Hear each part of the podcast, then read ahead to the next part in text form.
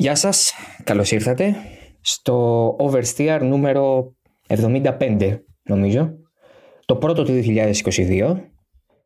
Ξεκινάμε τη σεζόν δυναμικά, την τρίτη για το podcast. Και σήμερα, επειδή δεν ήθελα να είμαι μόνος μου στην πρεμιέρα και ήθελα να ανοίξω τη χρονιά με λίγη καλή τύχη, έχω μαζί μου δύο εκλεκτούς καλεσμένους. Uh, μιλάμε κυρίως για... Θα μιλήσουμε κυρίως μάλλον για sim racing, θα μιλήσουμε για πραγματικούς αγώνες. Ο λόγος για τους κύριους Χάρη Μητρόπουλο Πάνο Κύρκο ή αλλιώς Πάνο Κύρκο Χάρη Μητρόπουλο δεν έχει καμία σημασία η σειρά των ονομάτων. Παιδιά καλησπέρα και ευχαριστώ πολύ που ήρθατε για να ηχογραφήσουμε. Καλησπέρα, καλή χρονιά. Εμείς ευχαριστούμε που μας κάλεσες. Καλησπέρα Δημήτρη, ε, χρόνια πολλά, καλή χρονιά να έχουμε και ναι, ε, εμείς ευχαριστούμε για την πρόσκληση, είναι χαρά μας που είμαστε εδώ. Όχι, η αλήθεια είναι ότι έπρεπε να κάνουμε κάτι τέτοιο γιατί α, με το sim racing και εγώ έχω μεγάλη αγάπη αλλά και εδώ στο Oversteer το έχουμε τιμήσει πολλές φορές. Έχουμε καλεσμένους από τον Αριστοτέλη Βασιλάκο της Κουνο Simulazioni, το Λευτέρη τον Αξιώτη της F1 Action. Έχουμε δηλαδή φωνάξει κόσμο που έχει σχέση Οπότε νομίζω ότι ήρθε η ώρα να μιλήσουμε και με τους περσινούς πρωταθλητές της GT3 ε, κατηγορίας στην F1 Action, περσινούς ενώντας σεζόν 2020-2021.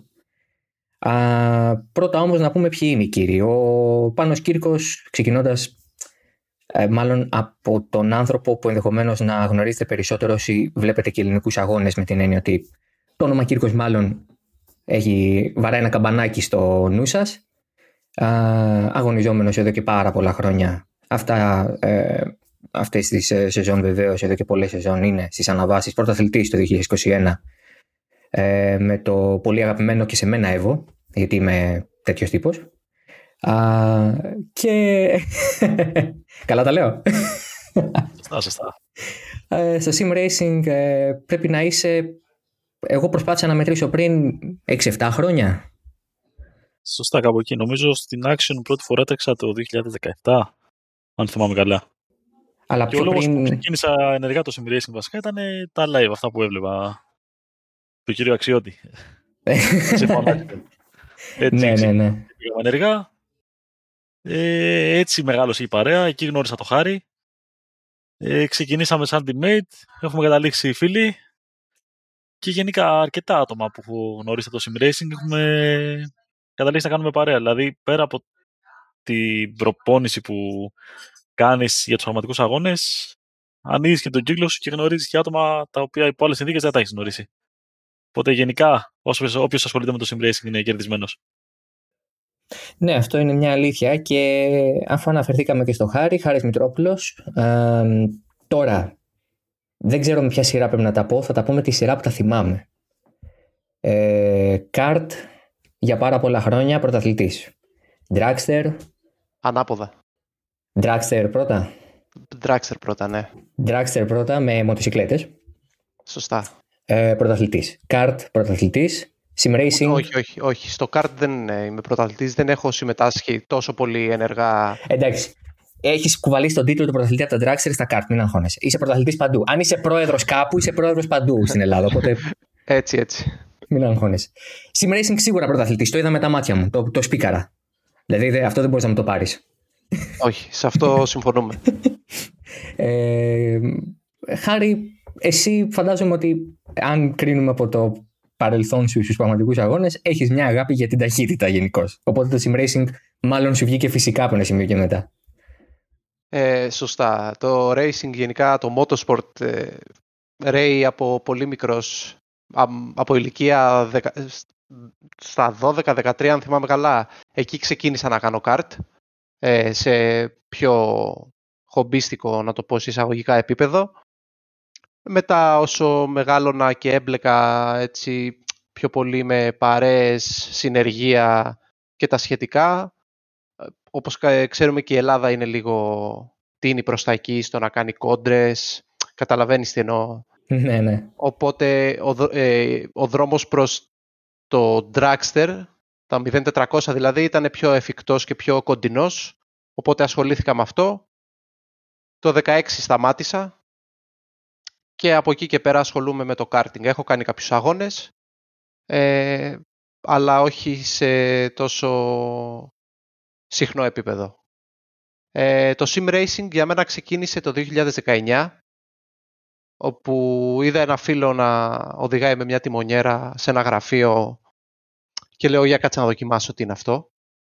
Μου άρεσε, μπήκα στα πρωταθλήματα της Action ε, και από τότε είμαι εκεί, έχω κολλήσει για τα καλά. Και επειδή έχετε την εμπειρία και του πραγματικού και του εικονικού, πριν πάμε να σχολιάσουμε αμυγός το κομμάτι sim και το τι μπορεί να έχει αυτό, ε, ξεκινώντας από σένα Χάρη και μετά θα πάμε στον πάνω να μας πει την άποψή του, μπορείτε να βρείτε κοινά στοιχεία ανάμεσα στις δύο πτυχές του racing, δηλαδή μπορείς να μάθεις κάτι στο sim racing, μάλλον όχι, μπορείς να πάρεις ένα μάθημα από το πραγματικό motorsport και να το εφαρμόσεις στο sim racing. Είτε είναι αφοσίωσης, είτε είναι προετοιμασίας, οτιδήποτε. Ποια είναι η άποψή σου, Χάρη, και μετά ο, ο Πάνος. Ε, σίγουρα ε, μοιάζουν σε πάρα πολλά σημεία. Για μένα το βασικότερο είναι ότι δεν μπορείς να συγκρίνεις αυτά τα δύο ένα κύριο παράγοντα. Τον παράγοντα της, ε, του G, της, την αίσθηση που έχεις στο σώμα σου. Από εκεί και πέρα όλα είναι ίδιας φιλοσοφίας. Η αντίληψη είναι η ίδια και σίγουρα το ένα βοηθάει το άλλο. Ε, για παράδειγμα, ε, ας πούμε, όταν πήγαινα στην πίστα και έκανα προπόνηση στην πραγματική πίστα, μπορεί να είχα ένα μήνα αποχή. Οπότε χρειαζόμουν να τουλάχιστον μία-δύο προπονήσεις για να ξαναέρθω στα στάνταρ μου. Όταν ξεκίνησα το sim racing και πάλι πάμε στο παράδειγμα του ενός μήνα αποχής από την πραγματική πίστα, αλλά έχοντας προπονηθεί αρκετά στον εξομοιωτή, ε, πήγαινα στην πίστα και ήμουνα εκεί που το άφησα. Οπότε αυτό σημαίνει ότι με κράταγες σε εγρήγορση, στην ουσία τον εγκέφαλο και την αντίληψη, γιατί ένας βασικός παράγοντας είναι ότι ε, η οδήγηση έρχεται και από τα μάτια. Οπότε το sim, το sim racing σε βοηθάει πάρα, πάρα, πάρα, πάρα, πάρα πολύ σε αυτό. Πάνω. Όπως είπε και ο Χάρης, αρχικά για να πας γρήγορα και στο sim racing και στην πραγματικότητα πρέπει να έχεις αντίληψη. Οπότε αρχικά εξασκεί την αντίληψή σου, να καταλαβαίνεις πώς και πότε πας γρήγορα. Ε, Επίσης, όταν αρχίζεις και πας γρήγορα, πρέπει να έχεις και τη σταθερότητα, να πηγαίνεις συνέχεια γρήγορα. Οπότε εξασκεί και αυτό. Δηλαδή, πας σταθερά γρήγορα, δεν κάνεις λάθη δηλαδή. Ε, οπότε αυτό σε προετοιμάζει και για τους κανονικούς αγώνες, γιατί ξέρω, όταν πας να κάνεις μια ανάβαση, έχεις να οδηγήσεις 4-5 χιλιόμετρα για δύο φορές. Και αυτό είναι ο αγώνας σου. Δηλαδή, όποιο λάθος κάνεις, το κουβαλάς και μετράει αποτέλεσμα. Οπότε, αν δεν αποδώσεις το 110% με μηδέν λάθη, ε, δεν θα πας αρκετά γρήγορα. Οπότε εκεί θεωρώ ότι με έχει βοηθήσει πάρα πολύ το sim racing. Δηλαδή βρίσκω αμέσως στο, στο ρυθμό και μπορώ και τον διατηρώ. Δηλαδή καταλαβαίνω αμέσως τι μου κάνει το αμάξι, τι πρέπει να βελτιώσω, πού έστειψα σωστά, πού δεν έστειψα σωστά, πού χάνω χρόνο, πού κέρδισα χρόνο. Ε, βοηθάει πάρα πολύ δηλαδή στο να καταλάβω τι κάνω σωστά, τι κάνω λάθος και πώς να το διορθώσω και να το ξανακάνω σωστά.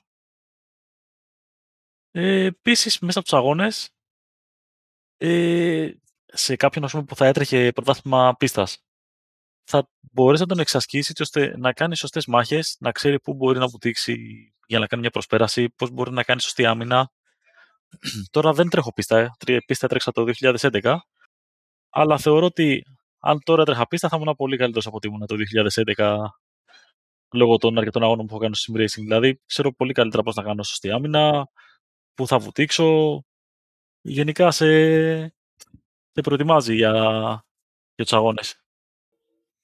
Ναι, αυτό είναι κάτι που προσπαθώ να το ε, μαθαίνω και να το συζητάω με όποιον οδηγό σε πραγματικούς αγώνες βρίσκω και ασχολείται και με το sim racing, γιατί το, το βλέπουμε και από διεθνούς φήμης οδηγούς, όπως είναι ο πρωταθλητής Φόρμουλα 1, ο Max Verstappen, ο οποίος σε δύο εβδομάδες, όχι σε λιγότερο, θα τρέξει στο 24ωρο του Le Mans με, στο εικονικό, στο iRacing. Οπότε καταλαβαίνεις ότι όταν το παίρνουν σοβαρά αυτοί, του αυτού του επίπεδου οι οδηγοί, κάτι βλέπουν σε αυτό και ε, είναι πάντα πάρα πολύ ενθαρρυντικό για την κοινότητα του sim racing να ακούει οδηγούς που έχουν εμπειρία στην πραγματική οδήγηση και είναι ε, πρωταθλητές και, και άνθρωποι που έχουν χρόνια στο χώρο να βρίσκουν θετικά σε αυτό. Τώρα αυτό που ε, θέλω να θίξουμε και να μου πει την άποψή του πάνω και μετά ο Χάρης σε αυτό είναι αν ο, ο πρωταθλητισμός και η προσπάθεια να είσαι πρωταθλητισμός ενώ όχι μόνο να είσαι πρωταθλητής αλλά και να είσαι στη διεκδίκηση του τίτλου, να είσαι στις νίκες, στα βάθρα, να προσπαθείς. Αν ο πρωταθλητισμός του πραγματικού και του sim έχουν καμία σχέση, δηλαδή αν υπάρχει μια συνάφεια ανάμεσα στα δύο, αν το να προσπαθείς να γίνεις πρωταθλητής στα GT3 στην F1 Action έχει έστω και λίγη επαφή με το να γίνεις πρωταθλητής στις αναβάσεις ή στο drag. Ε, πάνω. Θεωρώ ότι και στα δύο για να πας καλά θέλει την ίδια προπόνηση. Απλά στην πραγματικότητα για να κάνεις την ίδια προπόνηση θα πρέπει να είσαι δισεκατομμυρίουχος. δηλαδή κάθε προπόνηση θα στοιχίζει τουλάχιστον δύο τετράδες λάστιχα που για ένα Max GT3 δηλαδή μπορεί να είναι 2,5 με 3 χιλιάρικα η τετράδα. Συν τα καύσιμα που είναι και αυτά πανάκριβα, δηλαδή μπορεί να έχουν γύρω στα 4 ευρώ το λίτρο με 5. Οπότε καταλαβαίνεις ότι και είναι αρκετά. Τα λάστιχα χαλάνε γρήγορα. Τα Max θέλει συντήρηση. Οπότε είναι ανέφικτο ε, να κάνεις τόσο προπόνηση στην πραγματικότητα. Στο Sim Racing, επειδή είναι πιο εφικτό, για να πας ε, καλά θέλεις αρκετή προπόνηση. Επειδή και οι αντίπαλοι σου έχουν. Ε, βασικά, και οι αντίπαλοι θα διαθέσουν όσο χρόνο θέλουν ή έχουν για να προετοιμαστούν.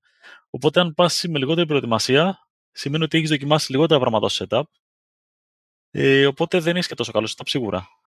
Ε, τώρα το να μάθεις μια πίστα, νομίζω όλη την πίστα την ξέρουμε, ξέρουμε τα πατημάτα.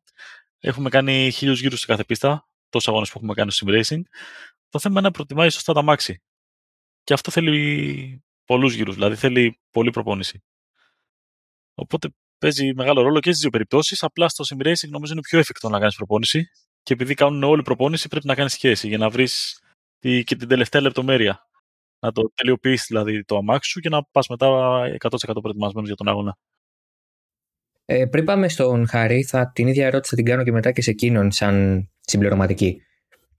Ε, πώς επιλέγεις να προετοιμάζεσαι εσύ, δηλαδή, σαν, σαν άνθρωπος, σαν μονάδα, ποια είναι η λογική σου, πολλές ώρες στο setup, πολλές ώρες στο να βρω τα πατήματά μου σωστά και να το καταλάβω όσο πιο καλά μπορώ, ε, διαφορετικές στρατηγικές, πώς το, πώς το προσεγγίζεις εσύ; Αρχικά, θα ξεκινήσεις να μάθεις την πίστα και να πάρεις το 100% από την πίστα. Αυτό θα το ξεκινήσεις από εκεί γιατί πρέπει να έχεις αίσθηση στις αλλαγές που κάνεις στο setup που κέρδισες και που έχασες. Οπότε αν δεν ξέρεις καλά την πίστα, μπορεί να κάνεις μια αλλαγή στο setup και αντί να βελτιωθεί το setup, να έχει βελτιωθεί εσύ απλά. Οπότε εκεί μπερδεύεσαι. Ενώ αν έχεις πάει και έχεις πάρει το 100% της πίστας και κάνεις με το ίδιο setup συνέχεια τον ίδιο χρόνο και έχεις κολλήσει εκεί. Από εκεί και μετά αρχίζεις και επηρεάζεις το setup για να δεις, αφού έχω κολλήσει σε αυτό το χρόνο, με τις αλλαγές που κάνω, αν κερδίζω ή χάνω. Ε, και αφού έχεις φτιάξει το setup, έχεις βρει δηλαδή το χρόνο από το setup, ξεκινάς μετά και το στείνεις βάσει της διάρκειας του αγώνα. Δηλαδή, αφού έχω βρει ένα setup που κάνει ένα πολύ καλό χρόνο, το δοκιμάζω σε αρκετούς γύρους. Για να δω. Κρατάει το χρόνο του. Τον χάνει γρήγορα. Είναι οδηγήσιμο. Είναι επικίνδυνο. Και μετά αρχίζουμε και κάνουμε μικροαλλαγές ώστε να το φέρουμε στο 100% να είναι safe τα μάξι. Δηλαδή δεν σε νοιάζει μόνο ταχύτητα, σε νοιάζει να είναι και οδηγήσιμο. Γιατί αν έχεις ένα μάξι γρήγορο, αλλά μπορεί κάποια να σε πουλήσει, ε, αυτό μπορεί να είναι μια θέση στο βάθρο μείον. Γιατί μπορεί σε ένα σημείο που θα το πιέσεις για να κρατήσει μπροστά από κάποιον, να σε πουλήσει το αμάξι και να κάνεις λάθος. Και το λάθος χάνεις παραπάνω χρόνο από το να πας ένα τσικ πιο αργά. Δηλαδή, αν χάσω δύο δευτερόλεπτα, είναι μεγαλύτερος χρόνος από το να χάνω ένα δέκατο το γύρο.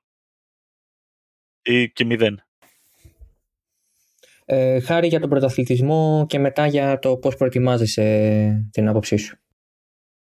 Ε, σίγουρα για να είσαι πρωταθλητής ή για να γίνεις πρωταθλητής, το μόνο που πρέπει να κάνεις είναι να δουλέψεις σκληρά. Αυτό το ξέρουμε και από το πραγματικό motorsport και από το sim racing, σε αυτό δεν διαφέρει. όπως είπε και ο Πάνος, ε, στο πραγματικό motorsport δεν είναι εφικτό να μπορέσεις να προπονηθείς τόσο πολύ όσο στο sim racing, γιατί στο sim racing στην ουσία το μόνο που χρειάζεσαι είναι χρόνο. Ε, οπότε πάμε τώρα στο sim racing. Ε, θέλει πάρα πολύ προετοιμασία, ε, γιατί όσο προετοιμασία κάνεις, τόσα πράγματα θα βρίσκεις. Ε, όπως είπε πάλι ο Πάνος, ε, ο αντίπαλος πάντα θα είναι προετοιμασμένος, οπότε για να είσαι και εσύ προετοιμασμένος και να προσπαθήσεις να είσαι ένας σκαλί πιο πάνω, πρέπει να δώσεις το 100%. Αυτός συνεπάγεται με πάρα πολλές ώρες, με πάρα πολλές ώρες όμως. Ε, δουλειά στο setup. Ε, δεν ξέρω τι άλλο να πω τώρα γιατί τα έχει πει και όλα ο Πάνος. ε, ναι. Εσύ πώς θα το... Όχι, εσύ πώς θα το προσέγγεις, δηλαδή... Πώς θα το πω ρε παιδί μου. Τι προετοιμασία θα έκανα; Είμαστε 10 μέρες πριν την F1 Action, τον επόμενο αγώνα, ας πούμε, ή οποιονδήποτε αγώνα. Πώς ξεκινάς, πώς, πώς το βλέπεις, τι κάνεις μέρα με τη μέρα, πώς θα το πω.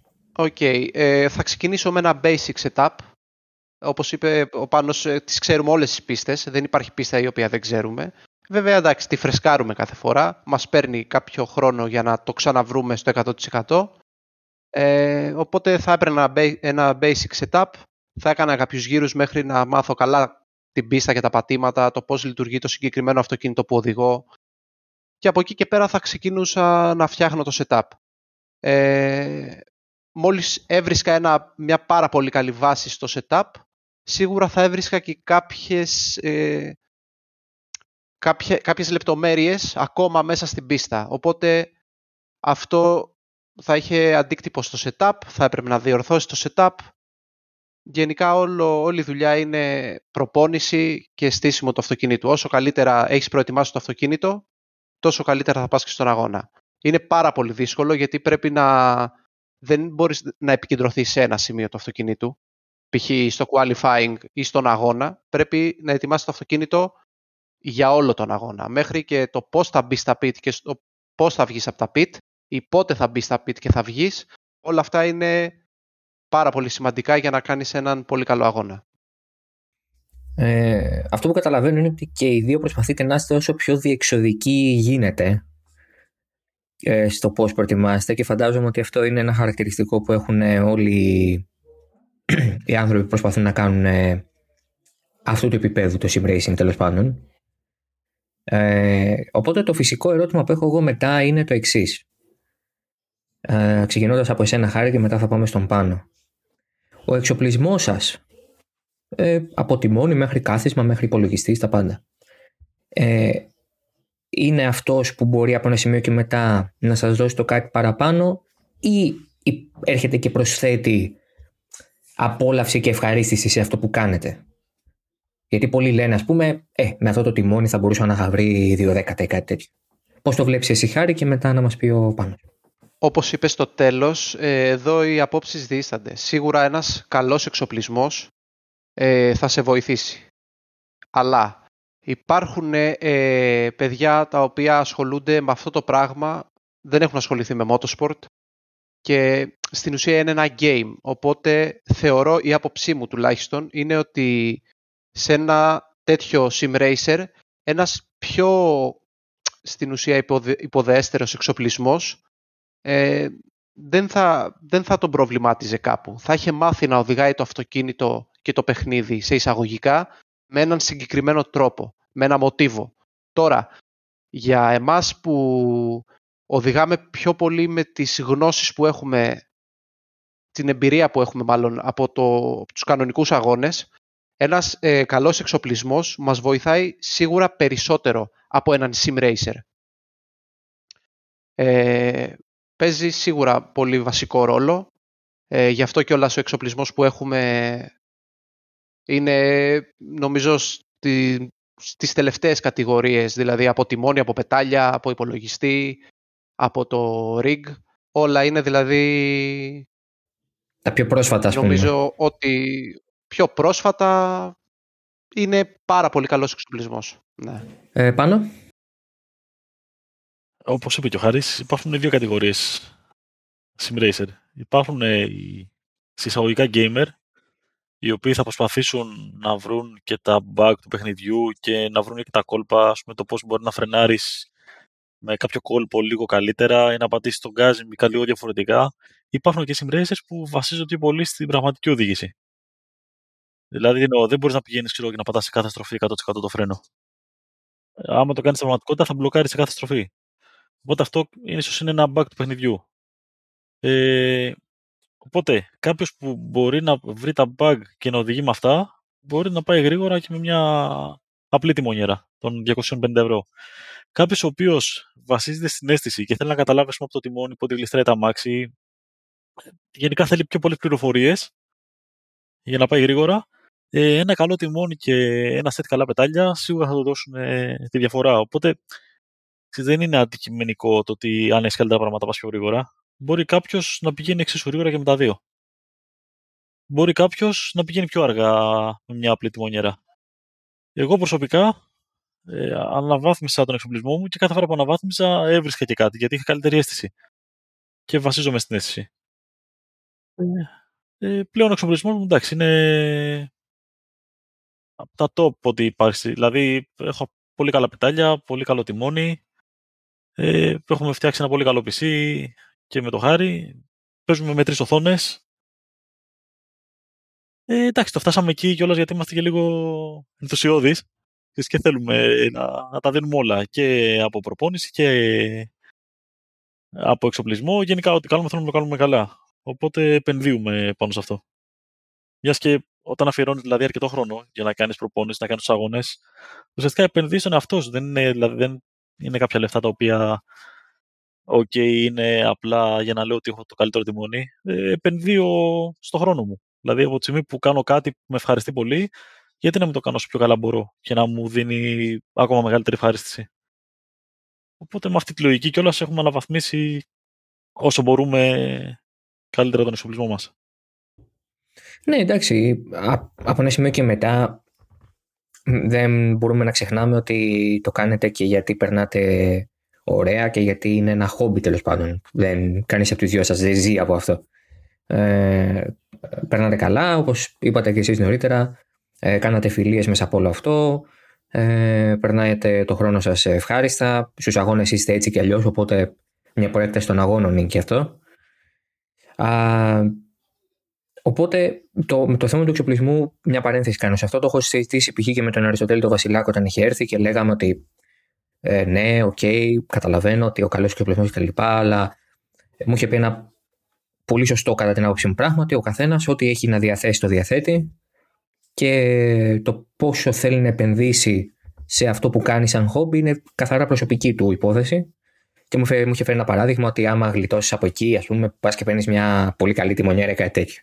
Εντάξει, ο καθένας πράττει όπως θέλει. Τώρα, στο επίπεδο που είστε εσείς, ε, και όχι μόνο εσείς οι δύο, αλλά όλα τα παιδιά που κάνετε τόσο υψηλό επίπεδο sim racing και στην Ελλάδα βεβαίως, ε, προφανώς ο τόπο εξοπλισμός βοηθάει το έργο σας.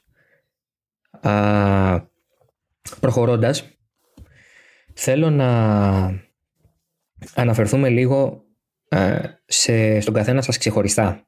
Δηλαδή, να θέσω μερικές ερωτήσεις λίγο πιο προσωπικές ενώντας στο κομμάτι του ΣΥΜ και όχι μόνο. Ξεκινώντας από τον Χάρη, γιατί τώρα είναι Κυριακή που γράφουμε, Κυριακή μεσημέρι, και χθες για εμάς, Σάββατο, ε, ο Χάρης συμμετείχε στο Wildcard Final της Ευρώπης για το Logitech Challenge, από το οποίο, στο οποίο προκρίθηκε μάλλον από τον ελληνικό ε, διαγωνισμό από το wildcard της Ελλάδας, της Κύπρου και του Ισραήλ τον οποίο σαν F1 είχαμε διοργανώσει και καλύψει τηλεοπτικά να το πω έτσι. Ε, εκεί είχα δει και το Χάρη για πρώτη φορά σε μια εκδήλωση που είχε γίνει σε ένα κατάστημα ε, και χωρίς να θέλω να δείξω ότι πώς να το πω δεν θέλω να πω να εκθιάσω το Χάρη χωρίς λόγο θα τον εκθιάσω για λόγο, με λόγο διότι ήρθε έκτος στην τελική βαθμολογία ανάμεσα σε 16 σε ένα υψηλότατο επίπεδο διαγωνισμό όπου οι τρεις πρώτοι θα πηγαίνανε στο Grand Final με τρομερά έπαθλα και απίστευτες εμπειρίες.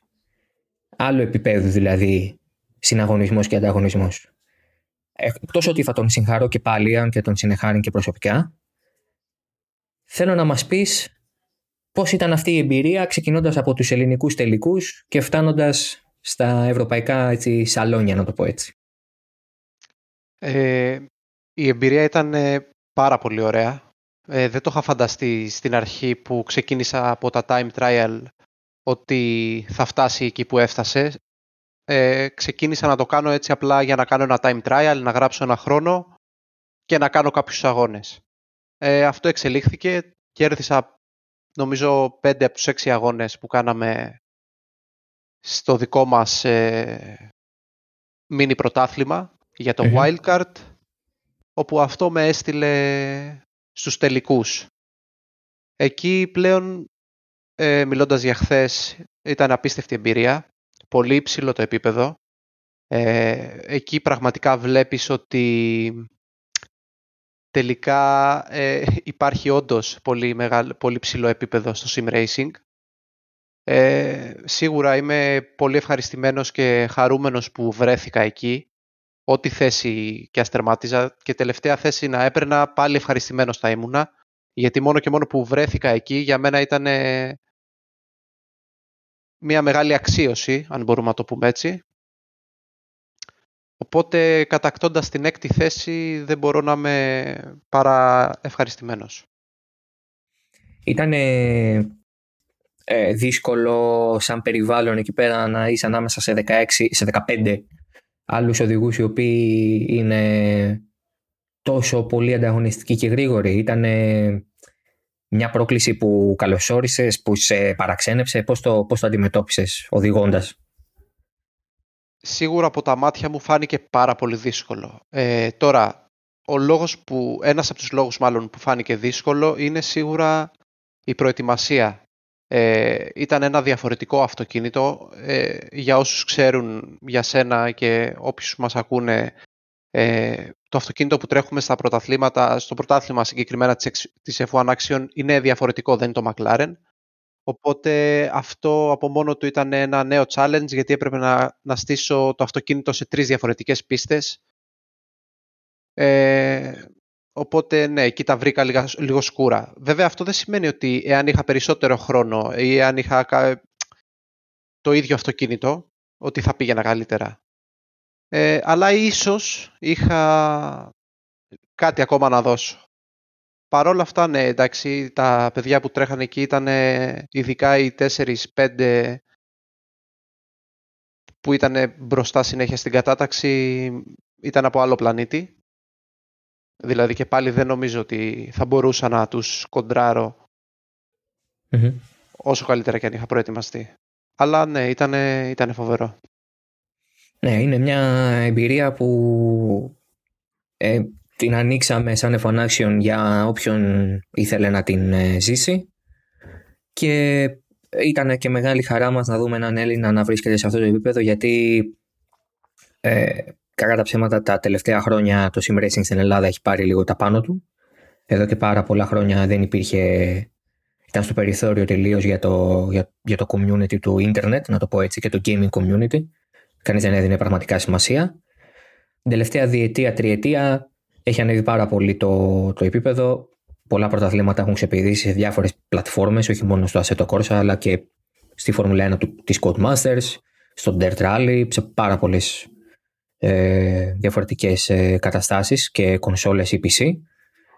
Οπότε ήταν μεγάλη μας χαρά και αν ξαναγίνει, που λογικά θα ξαναγίνει του χρόνου, ε, αν όχι εσύ χάρη, ένας Έλληνας πάλι να βρεθεί εκεί γιατί νομίζω ότι ήταν μεγάλη μας χαρά να τον, να τον υποστηρίξουμε. Και ένα προσωπικό σχόλιο, να τον υποστηρίξουμε μαζί, όλοι. Δηλαδή, αν είναι να στείλουμε έναν εκπρόσωπο σαν, σαν Ελλάδα και να είναι ένας άνθρωπος ο οποίος εκπροσωπεί τον εαυτό του και τη χώρα του, γενικά καλό είναι να είμαστε όλοι μαζί του. Για αυτά τα 25 λεπτά που τα, στα οποία θα τρέξει ή τα 60. Αλλά εντάξει. Αυτό είναι δικό μου σχόλιο. Ε, έτσι πρέπει να είναι, Δημήτρη. Όπως όταν ε, η εθνική ας πούμε, του μπάσκετ, του ποδοσφαίρου πάει σε ένα Euro ή σε ένα Mundial. Έτσι ο κάθε διαφορετικός οπαδός υποστηρίζει μία ομάδα στην ουσία την, την Ελλάδα. Έτσι πρέπει να είναι και στο Sim Racing. Τώρα, πάμε στον ε, Πάνο. Γιατί, OK, okay, εσύ δεν ε, μας εκπροσώπησες το challenge, αλλά εκπροσωπείς τον εαυτό σου και μια ιστορική οικογένεια στους αγώνες, εδώ και πάρα πολλά χρόνια. Α, πέρυσι πρωταθλητής αναβάσεων και με μία ή παραπάνω εξορμήσεις στα ράλι. Εσύ θα μου το πεις αυτό, πέρυσι. Πέρυσι έκανα μία εξορμήση στα ράλι, στο ράλι Παλάδιο πιο συγκεκριμένα. Ε, το οποίο εντάξει, με άφησε ε, γλυκό πικρή έτσι, η γεύση στο τέλος. Γιατί στην αρχή λιγαθήκαμε, κάναμε πολύ ωραίες μάχες με, και με τον πρωταθλητή Ελλάδος στον Αναπολιωτάκη και με τον Αλιγιζάκη και οι δύο μεροπέντε. Έμεσαμε το Μουτσουμπίσι μας. Οι συνθήκες ήταν ανάμεικτε, δηλαδή είχε βροχή και στεγνό, ήταν περίεργες συνθήκες. Οπότε ξέρεις, δηλαδή σε αυτές τις συνθήκες δεν μπορείς να πάρεις το 100% του αυτοκινήτου. Γιατί δεν ξέρεις πού, πού πρέπει να πουλήσεις έτσι ώστε να μην ρισκάρεις πολύ. Δεν ξέρεις πού κρατάει. Δηλαδή ξέρεις να έχεις ένα αριθμό safe, αλλά και γρήγορο. Δηλαδή να μην χάνεις χρόνο. Ε, αυτές τις συνθήκες ε, μας βόλεψαν. Δηλαδή σε αυτές τις συνθήκες πιστεύω ότι έχανε ίσως λίγο λιγότερο το Mitsubishi σε σχέση με τα άλλα αυτοκίνητα, οπότε καταφέραμε και τους κοιτάξαμε στα μάτια. Είχαμε διαφορά πούμε, στις ε, πρώτες ειδικές, στην πρώτη ειδική στον Αγιάννη είχαμε διαφορά κάτω από δευτερόλεπτο. Είμαστε στα δέκατα, μετά είχε μια ειδική ταλοποχώριο, το οποίο είναι πιο πατημένο έτσι. Γενικά θέλει πιο πολύ δύναμη. Και αυτά λόγω του ότι είναι σχεδόν τα ίδια άλογα με το Mitsubishi, αλλά είναι σχεδόν 200 κιλά πιο ελαφριά, καταλαβαίνεις ότι στα πατημένα κομμάτια μαζεύουν πιο εύκολα χιλιόμετρα. Ε, ναι, προφανώς. Έχουν να κουβαλάνε δύο άτομα λιγότερα ουσιαστικά. Και μετά σε ο Μελετάκη, που είναι μια γρήγορη και τεχνική ειδική, την κερδίσαμε και τις δύο φορές. Και εκεί δηλαδή, φαντάσου φτάσαμε στην έκτη ειδική του αγώνα, από τις 9 ειδικές συνολικά, και είχαμε διαφορά με τον Αλεγιζάκη λιγότερο από ένα δέκατο. νομίζω 7 εκατοστά νομίζω είχαμε διαφορά. Και είχαμε άλλες τρεις ειδικές βραδινές, τις οποίες δεν καταφέραμε να ολοκληρώσουμε λόγω του ότι εγκατέλειψα από μετάδοση. Δεν το έχω λύσει ακόμα το αυτοκίνητο γιατί είχαμε δουλειά στο μαγαζί. Μάλλον έχει κόψει τις βίδες του βολάνη ή σπάσει ο δίσκος. Κάτι από τα δύο αυτά έχει γίνει. Μείναμε δηλαδή εκεί που πήγαινα στην εθνική για να πούμε στην επόμενη ειδική, ξαφνικά έμεινε. Ω, oh, καταλάβω. Αλλά αυτό που μου άφησε είναι ότι μια χρονιά οδήγησης στις αναβάσεις ήταν ε, ένας αγώνας. Δηλαδή, τόσο έντονο ήταν. Ήταν τόσο έντονο. Και αυτό που σε βοηθάει στα ραλί, επειδή οδηγάς αρκετά χιλιόμετρα, ε, σου δίνει πιο πολύ χρόνο να βελτιωθείς και να βρεις κι άλλο το αυτοκίνητο. Δηλαδή, οδηγάς πιο πολύ ώρα, είσαι δύο άτομα στα μάξι, οπότε έχεις ακόμα έναν άνθρωπο δίπλα, ο οποίος άμα έχει εμπειρία και αίσθηση, όπως είναι πούμε, ο κύριος Γιώργος Πολυζώη, σε βοηθάει να βρεις κι άλλο χρόνο, να πάρεις ακόμα περισσότερα πράγματα από το αυτοκίνητο και γενικά η προσπάθεια, επειδή είναι ομαδική, δηλαδή έχεις ένα άτομο δίπλα σου που προσπαθείτε μαζί, περιμένεις να βγεις από την ειδική να πάρεις τηλέφωνο στο service, να τους πεις τι έκανες, πώς είναι τα μάξι, τι συνάντησες. Δηλαδή είναι πιο πολλά πράγματα από απλά μια οδήγηση γρήγορη. Και μπορώ να πω ότι έχουν κερδίσει τα ράλι τώρα.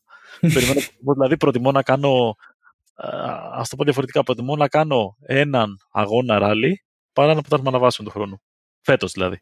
Ναι, το 22. Άρα αυτό με πρόλαβες. Ποιο είναι το πλάνο για φέτος, τι, τι σκοπεύεις να κάνεις; Ε, για ράλι κοιτάμε σίγουρα. Ε, τώρα αν μπορέσουμε, αν βρούμε και χορηγούς. Γενικά ε, ψάχνουμε. Θέλουμε να κάνουμε μια εμφάνιση με 5 να πάρουμε κι εμείς μια εμπειρία από ένα πιο σύγχρονο αυτοκίνητο. Έβγαλα, μόλις έβγαλα αποκλειστικό δηλαδή εγώ τώρα. Ε, κοίτα, ε, νομίζω είναι, ναι, αποκλειστικό είναι, αλλά νομίζω λογικό ότι κάποια στιγμή και εμείς πρέπει να αναβαθμιστούμε. Δηλαδή πρέπει να πάρουμε ένα αυτοκίνητο κατηγορίας Ρο 5. Εντάξει, θα Mitsubishi τίμη αυτοκίνητα, αλλά καλός ή κακός τελειώνουν τώρα. Ναι, όντως. Είναι δηλαδή, πια... Για κάποιον χομπίστα είναι το ιδανικό αυτοκίνητο. Γιατί okay, είναι φιλικό. Ε, σε στήριξη δεν μπορώ να πω ότι είναι πολύ πιο φθηνό από ένα Ρο 5. Γιατί και στο Mitsubishi, επειδή τα πράγματα πλέον έχουν λιγοστέψει, δεν βρίσκεις εύκολα ανταλλακτικά, πόσο μάλλον φανοποιία. Και γενικά δεν υπάρχουν τίποτα στην αγορά. Έχουν γίνει πολύ δύσκολα τα πράγματα. Οπότε δεν είναι πολύ πιο φθηνός συντήρηση από ένα R5 που τα πράγματα πλέον είναι πολλά. Ε, τα αναβαθμίζουν συνέχεια, οπότε τα παλιά θέλουν να τα διώξουν. Όταν έχεις ένα R5 πιο παλιά τεχνολογία, μπορεί να βρεις πολύ πιο φθηνά πράγματα και να αγοράσεις μια πίτα με λιγότερα πράγματα, με λιγότερα χρήματα. Εντάξει, εκεί είναι λιγότερα, ξέρεις πώς είναι δρόμος αυτά. Είναι ακριβά παιχνίδια. Πρέπει να κάνεις πολύ καλή κίνηση για να πεις ότι θα χάσεις λίγα χρήματα. Το ευχόμαστε για να κάνετε την αναβάθμιση, να, να τρέξεις και στα ράλι με κάτι καινούριο ή κάτι πιο, έτσι, όπως λες εσύ, σύγχρονο. Εγώ τώρα, εγώ θα, τώρα θα ρωτήσω κάτι λίγο πιο μελλοντικό. Έχεις ένα γιο, πολύ μικρό, OK. Okay. Είναι μωράκι ακόμα, είναι παιδάκι, τριών ετών. Είναι τεσσάρων, τώρα σε λίγες, σε λίγες εβδομάδες θα γίνει τεσσάρων. Είναι προς το παιδάκι κανονικά τότε, εντάξει, μια χαρά. Ναι, ναι. Είναι παιδάκι. Είναι παιδάκι, μιλάει, ε, έρχεται, ε, παίζει. Κάθεται στο ring.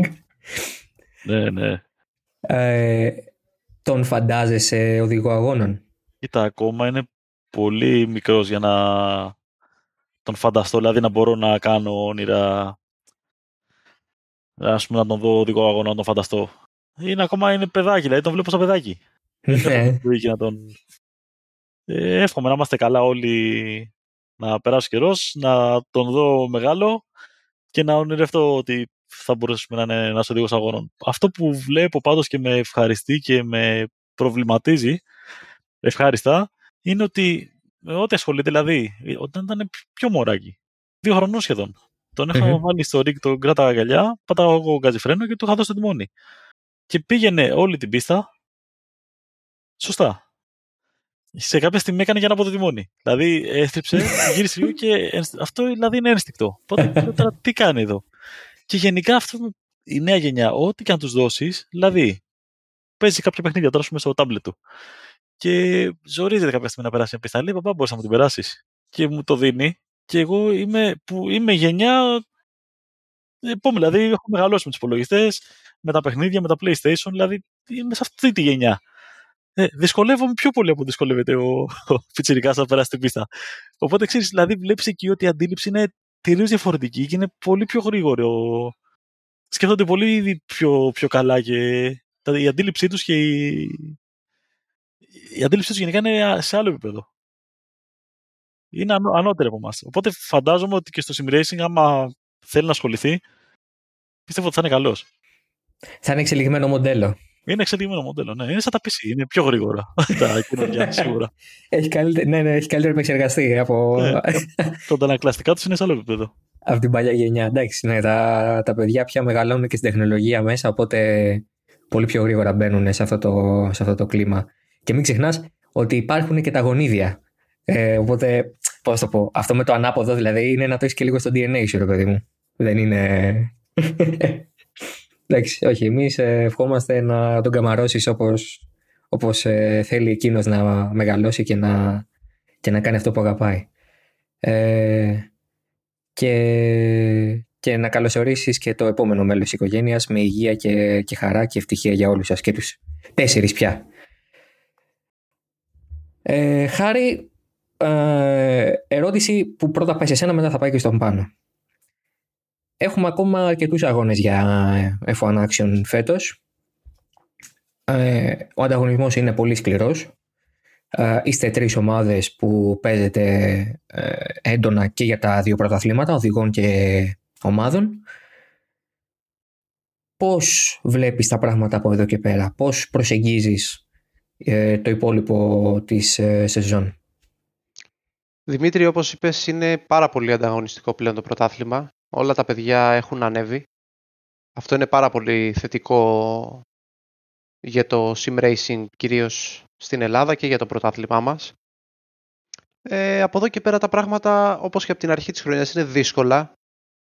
Δυστυχώς δεν μπορούμε να αφιερώσουμε το χρόνο που αφιερώσαμε πέρυσι. Πέρυσι ας μην ξεχνάμε ότι ήμασταν σε, μια, σε ένα mood καραντίνας. Ε, πολλές φορές δεν δουλεύαμε, ήμασταν σπίτια μας. Οπότε ο χρόνος μας ήταν πολύ μεγαλύτερος από ό,τι είναι τώρα. Ε, θα δείξει στη συνέχεια. Εμείς πάντα θα δίνουμε αυτό που μπορούμε να δώσουμε και θα προσπαθούμε για το καλύτερο. Πάνω. Ε, να ξανακάνουμε μια την ερώτηση.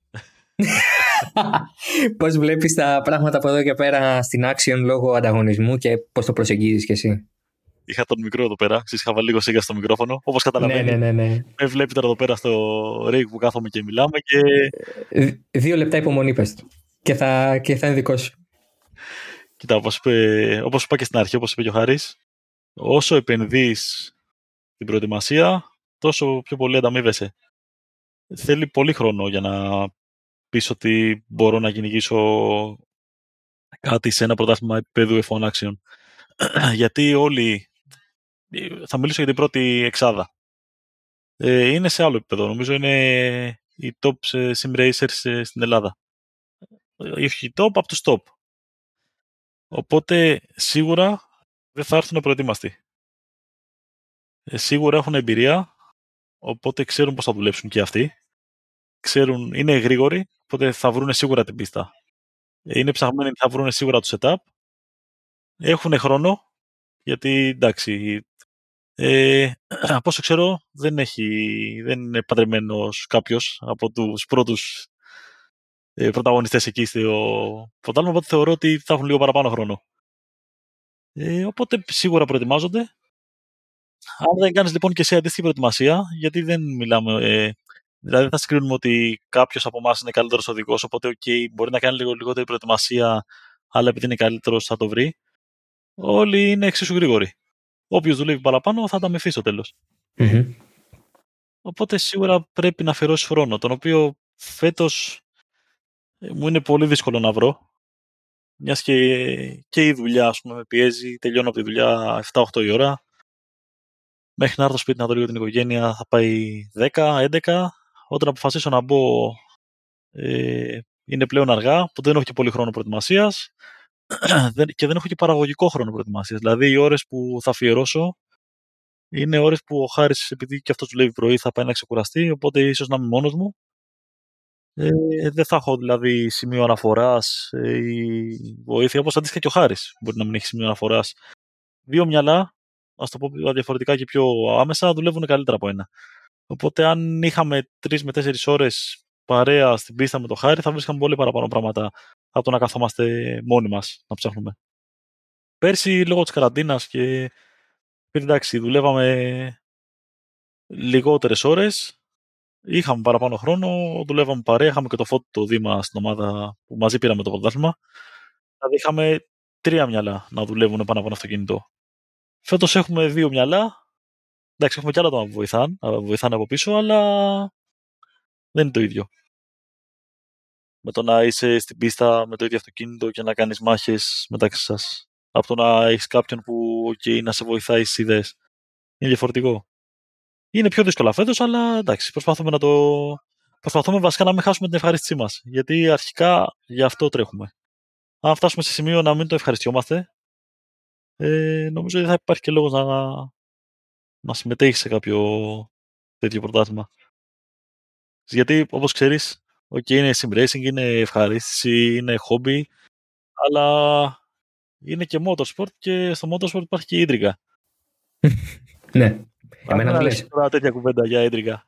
Όχι, όχι, όχι. Υπάρχει ίντρικα αρκετή. Εμέ, εμένα μου λες, εδώ μια ολόκληρη τη χρονιά πέρυσι πέρασα γράφοντας ε, κείμενα για Hamilton, Verstappen, Horner, Wolf που είναι και στο πιο υψηλό επίπεδο από όλα. Η ίντρικα είναι γενές κομμάτι του motorsport, εντάξει, αυτό είναι δεδομένο.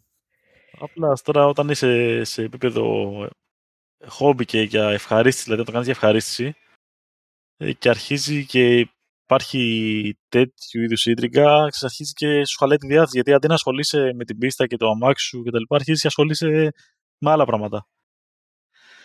Και χάνεται ευχαρίστηση. Και όταν χάνεται ευχαρίστηση, ξέρεις, αρχίζει και γίνεται κάτι κουραστικό. Ναι, όχι, δε, αυτό είναι δεδομένο. Οπότε φέτος παλεύουμε ακόμα να μην χάσουμε την ευχαρίστησή μας. Εγώ θα πω το εξής, ότι ε, ήταν Πολύ ωραία αυτά τα 45 λεπτά που μιλήσαμε. Τα χάρηκα πάρα πολύ. Ε, ελπίζω κι εσείς. Εγώ τα ευχαριστήθηκα και νομίζω ότι ήταν και λίγα.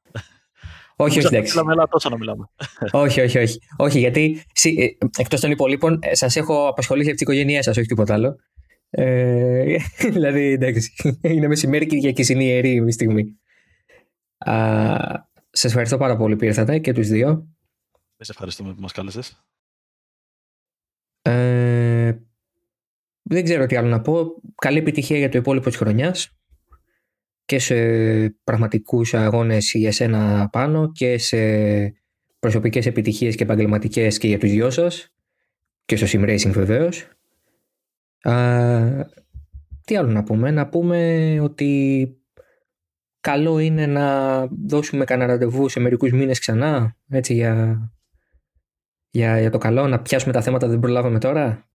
Έχουμε να πούμε πολλά, πολλά έχουμε να πούμε ακόμα. Ε, έτσι το σκέφτομαι, αλλά καταλαβαίνεις ότι ε, πάντα μου αρέσει να βάζω όριο. Θα μιλήσουμε και για ιδρυτικέ. Α, ε, σε παρακαλώ. Το, αυτό, αυτό είναι κλασικά το αγαπημένο μου γιατί είμαι δημοσιογράφος και όλοι ξέρουν ότι για τέτοια ψοφάω. λοιπόν, ε, οπότε, ε, απευθυνόμενος προς τους ακροατές μας. Ευχαριστώ πάρα πολύ που ε, ακούσατε για ακόμη μια φορά το Oversteer Podcast. Η χρονιά ξεκινάει φέτος πάρα πολύ δυναμικά με τους καλεσμένους μου, τους ε, Χάρη Μητρόπουλο, Πάνω Κύρκο, Πάνω Κύρκο, Χάρη Μητρόπουλο. Αλλά όλη τη χρονιά θα πάμε παρεούλα για Φόρμουλα 1 και όχι μόνο. Περιμέν, να περιμένετε πολύ σπουδαία πράγματα και πολύ μεγάλες συνεντεύξεις από το διεθνή χώρο του Motorsport και όχι μόνο. Από το Motorsport εννοώ γενικώς, έχει, έχει πολλά όμπαξες. Ε, μας ακούτε σε Spotify, Apple Podcast, Google Podcast και φυσικά στο ίδιο το halfton.fm. Μέχρι την επόμενη φορά που λογικά θα είναι η επόμενη Δευτέρα. Να είστε όλοι καλά, να έχετε ένα χαρούμενο και υγιές 2022 και να ακούτε και τις υπόλοιπες εκπομπές του Network. Η χρονιά μπαίνει πολύ δυναμικά και για τα υπόλοιπα shows. Να είστε όλοι καλά. Ραντεβού την επόμενη Δευτέρα. Γεια χαρά.